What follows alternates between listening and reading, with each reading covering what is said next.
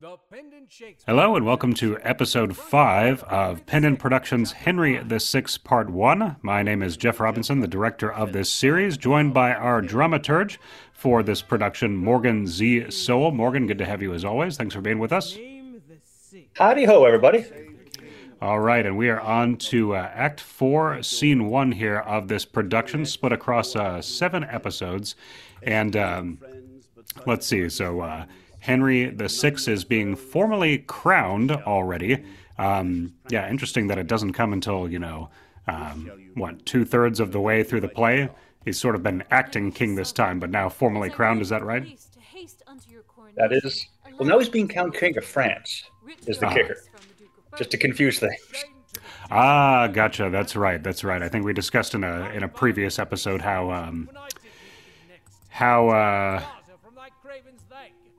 how he's formally uh, England and France, which is why it's considered uh, treason when France says, nah, nah, we're just going to do our own thing. Yes. Uh, then, like many kings, France is much fancier and more resource heavy than than uh, England. So all of them wanted France more, despite being kings of England. Exactly. And now we are hearing uh, Adam Blanford as uh, Lord Talbot in this scene. We've got uh, Emmeline Tuck as uh, King Henry. Uh, Pete Lutz as uh, Gloucester and uh, Sarah Palmero as Winchester, uh, many, many more contributors as well. Um, but uh, Morgan, you and I were chatting about uh, Shakespeare's obsession with the name Falstaff slash Fastoff slash, you know, lots of recycled oh, names okay, in these so, productions, huh? Yeah, especially in the, okay, so in the Henrys, we have John Falstaff, uh-huh. who is the cowardly, drunken knight who's friends with Henry the Fifth. so he's in Henry IV and Henry V, and he's in his own play, Merry Wives of Windsor. That's right. That's right. But this one, Henry VI, has an unrelated John Fa- uh, Falstaff, who's also a cowardly knight who's only in one scene. I am, however, taking advantage of some variants in the original texts and causing our knight to be named John Fastolf. Right. Just to maybe ameliorate some of the confusion because uh, it's quite a headache if you marathon these things. Exactly, exactly. You lose track of who's who, but no, uh, all all distinct characters. Although is the is the Falstaff and Henry IV and Merry Wives of Windsor, he's supposed to technically be the same guy, right? Or he's the same character. Yes. Gotcha. Okay. Legend has it, uh, Queen Elizabeth liked the character so much she asked for him to be in a romance. Ah, very interesting. So he got which a... makes the Married Wives of Windsor the first uh, from the first franchise spin-off of Elizabethan drama. Exactly, it was the uh, the the Marvel uh, the Marvel series of its era. Yes. Ah, so here the the drama really starts here. Um, funny, uh, the uh, the paper there that uh, that uh, Gloucester is shaking. I, I, feel like I use that sound effect in probably every single episode of this series. It's a staple of all Shakespeare. A lot of, a lot of paper needs to be rustled. A lot of people reading and handing notes. Exactly, yeah, and it's uh, probably something you hear in just about every episode of every audio drama out there. Gotta gotta make it clear. He's shaking the paper, even though in real life you probably wouldn't go out of your way to shake a piece of paper as you read it. it's the classic uh, metal metal on metal sound that drawing a sword out of a leather sheath makes. just accept it. exactly. Got to take some creative liberties here. uh, it was pointed out to me that the the crossbows, when they point crossbows at Shrek in the movie Shrek, uh, for no reason they all make gun cocking sounds.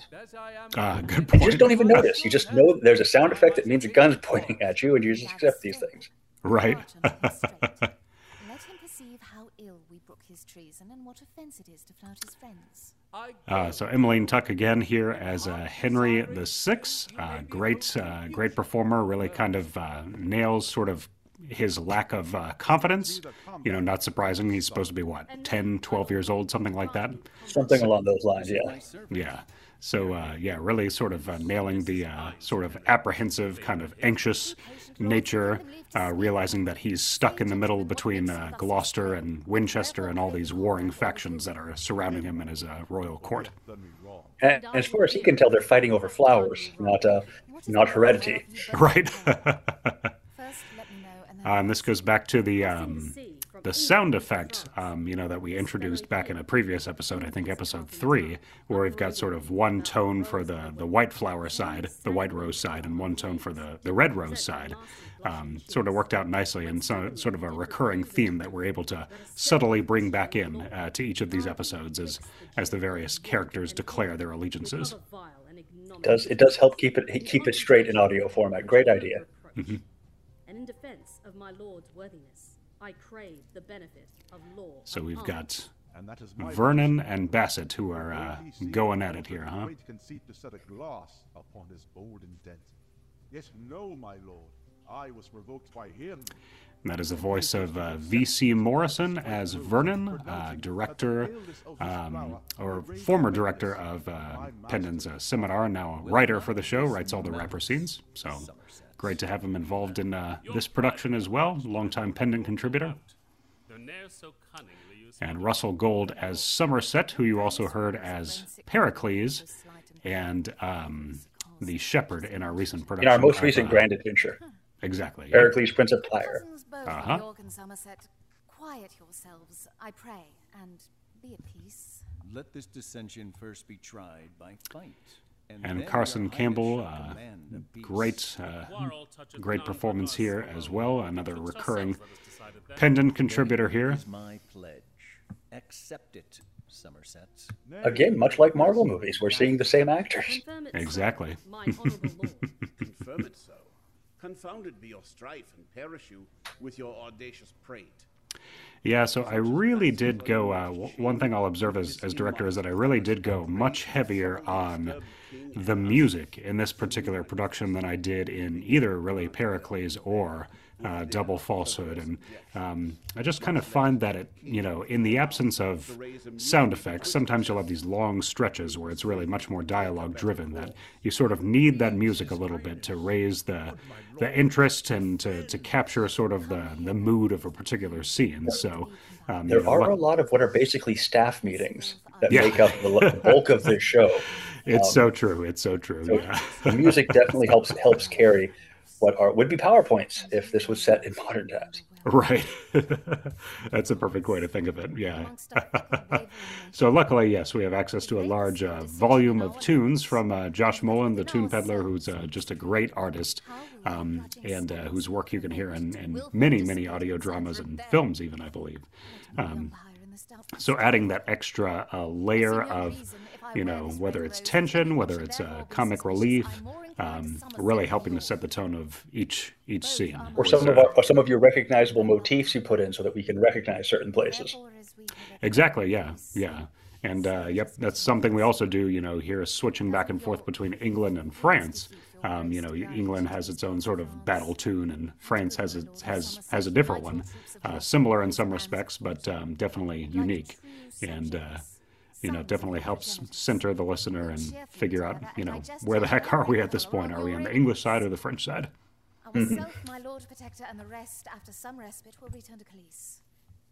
From thence to England. And linguistically, I think we are cheating a little by having the, the French have the accents when they would all be they would all be of the same ethnic background, uh, Right. the ruling classes of England and France.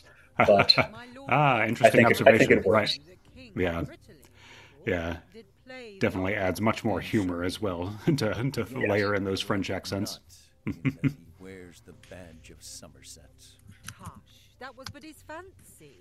Blame him not. I dare presume, sweet prince, he thought no harm.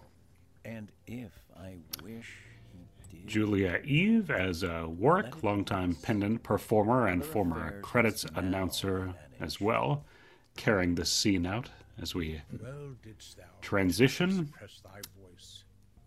And uh, Edward Herman here as Exeter, um, who seems to often be the last person in the room throughout this play. He's like the person who like always gets left on stage as the other actors exit and makes some, you know, sort of pithy observation on the goings on, sort of the yes, role he he gets plays. to deliver that last rhyming couplet each time that tells us that the scene is over. Exactly. Shouldering of each other in the court, this factious Yeah, interesting how Shakespeare picks particular characters to have that sort of recurring role throughout the play. Which is interesting because if you were to describe the plot, Exeter's not terribly important to just the pure plot, but he Exactly. always gets these, these great moments. He's, Yep. uh, the, he's the ligament that's holding the show. Exactly. Yep, it's true. And now we transition to uh, Bordeaux and back to uh, Lord Talbot. One thing I love about uh, Adam's performance and just uh, him as a voice actor generally is that, you know, he really leans into the shouting. Um, you know, a lot of voice actors, including me, you ask them to shout or scream, they'll kind of, you know, they'll get like 75% of the way there, but it's hard to, you know, record a scream, you know, when you live in a house with other people or you live in an apartment building. It's not the easiest thing to ask a voice actor to do. But Adam, oh man, he just leans into it. Like you give you want to scream from him, you will get a full throated scream every single time, multiple takes of the line. Um, and even here, you know, you can tell he's leaning into it. He's shouting up to the general up on the wall, um, and he really is shouting. Uh, so kudos to Adam for truly leading into that. Um, again, I've, I'm guilty of it myself. Like the line will say "shout," and I just sort of like pretend like I'm shouting, but uh, I'm like, I don't want the neighbors to hear me. I don't want them to call the cops. Um, so He's supposed to get far from his microphone to do that. He, exactly. Oh yeah, that's a must because otherwise, ooh, you'll just you'll just blow out the microphone, blow out the listeners' ears. yep.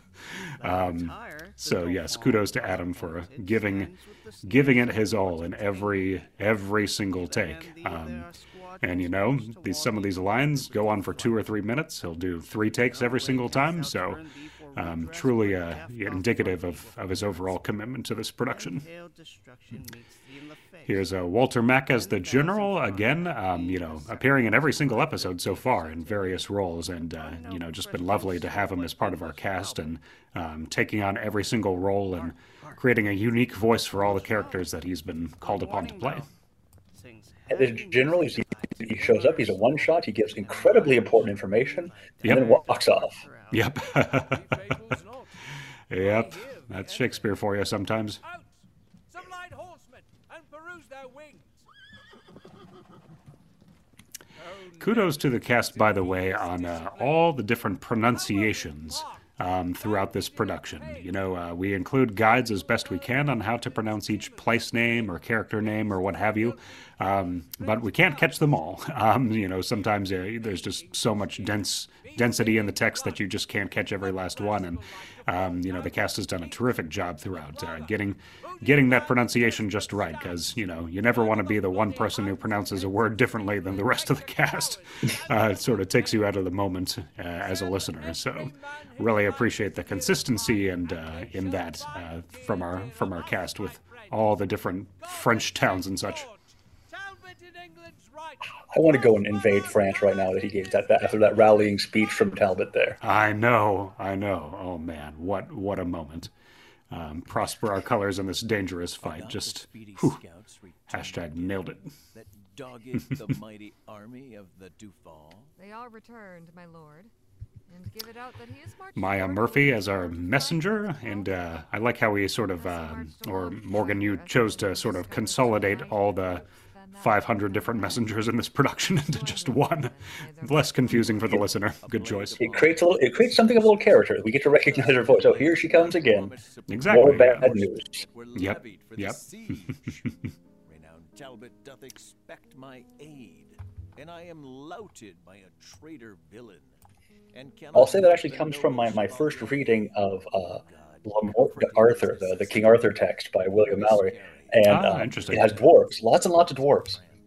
and at the, as, a- as, as a younger man, I didn't realize they were all different dwarves. I thought it was one character who kept popping up. So I thought, hey, we could do this with the messenger. Exactly. Yeah. Good choice.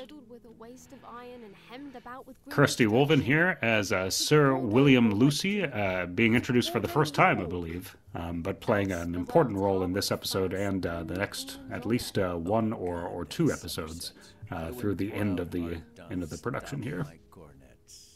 Where in Talbot's place? So should we save a valiant gentleman by forfeiting a traitor and a coward? Mad Yeah. Shakespeare has no uh, issue with what we would consider nowadays to be bad storytelling of just introducing someone out of nowhere who is now the most important character. Right. Nowadays we would go, well, that's you should have set that up more, but no, no, Shakespeare uh, doesn't feel the need to. Yeah, Although he would also assume we'd we'd be familiar with these people from real life. That's Uh, true. as they're historical figures of, of, of living memory in some cases. That is a good point. And I, and I have to say, working on this production makes me um, really interested at some point to see an actual stage production of of uh, Henry VI Part One, or at least watch a movie, because you know there are so many moments, as you've noted in the script, where uh, you know one scene sort of like just goes into the next scene, where it's like you know you would think that Shakespeare would put a scene break in there or something like that, um, but it's kind of confusing, like the abrupt changes of place. Uh, and character that we experience uh, throughout the play. I'd be very curious how the, how this looks on stage. Yeah. Not to mention all the battles, you know. I'd, Like, do you have actors just in the background the entire time, like bashing each other over the head? Or do you just Oh, sort and of. the, the, the turns and the ups and downs of, of Yeah. battle's fortune when the French are winning, the English win, The French have taken the town, and within three lines, the English have taken it back. Yeah, yeah. Many of your notes in the, the script I found very, very useful because I was like, "Uh, I wouldn't have picked up on that myself if, if uh, you hadn't called it out. I think I think following the battles in, in Henry VI here is probably harder than when you try to follow what various twins are doing and people in each other's clothes in the Shakespeare comedies. Right. There's so many ups and downs and twists and turns. That's true.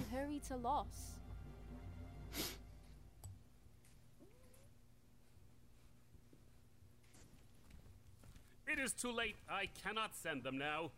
This expedition was by York and Talbot too rashly plotted. All And now Sir William Lucy pops up, but with Somerset rather than York. but hath sullied all his gloss of former honor by this unheedful, desperate, wild adventure. York set him on to fight and die in shame. The Talbot dead, great York might bear the name. Here is Sir William Lucy, who with me. Gotta get those footsteps right. So many footsteps. Oh man, I, I honestly have to admit it's it's uh as a director one of the most tedious things I find to do. Like just getting the footsteps right, thinking about whether they're walking on grass or stone or dirt or what have you. And you know, if it's uh, multiple characters entering at the same time, all the more complicated. I always try to think is how rarely can we use footsteps? Right. Because I think it just becomes it becomes tedious to hear them too unless you need does. to establish that someone's walking in right now. It does, yeah. And there have been many times where I've deliberately said, "Eh, you know, I'm just gonna, I'm just gonna not do them here. Like it just isn't necessary for one reason or another." Um, but like you and, said, and it works. It Yep. works. We just accept someone is has arrived. Yep, yep. But yeah, it, sometimes you really just do need to establish so and so is walking into the room. They weren't there before. Um, you know, they're coming in the middle of the scene, uh, what have you. So, uh, necessary evil, you might call it. Yes, I, I think we've done a good job of paring it down because there are many, many entrances and exits. Yeah. and of course, when you have somebody running in a scene too, it adds, you know, some action to it as well. Of course. The fraud of England, not the force of France, hath now entrapped the noble-minded Talbot. Never to England shall he bear his life, but dies betrayed to fortune by your strife. It's really interesting how Shakespeare, you know, transitions so often between, um, you know, rhyming versus not rhyming, or blank verse versus, you know, iambic penta- pentameter. Um, I'm sure that many studies have been done around, you know, his deliberate choices to do that and, and such. But uh, yeah, it all that all goes above my head for sure. Oh, one of the, the simpler rules is that is that iambic pentameter is for higher class people, but even that rule doesn't always apply. Like in, in this show, it skips back and forth quite a bit. Yep. Featuring the voice talents of Pete Lutz as Lord Protector Gloucester, Cyril Palmero as Cardinal Winchester, Juliet Angeli as Fastolf, Adam Blanford. All right, Adam Blanford carrying us out as the credits announcer. Thanks to all for uh, joining us for episode five. And uh, we've got two more to go in the next two months. So, uh, really, really looking forward to bringing those to you uh, in the coming weeks and months here. I'm very I'm excited, excited to find conclude out this who production. Exactly. Can't look that up on Wikipedia. Audio adaptation by No. Morgan Z. Sowell. But uh, we appreciate you joining us for uh, this seven part series and uh, really look forward to wrapping this up pretty soon. So, talk to you in one month.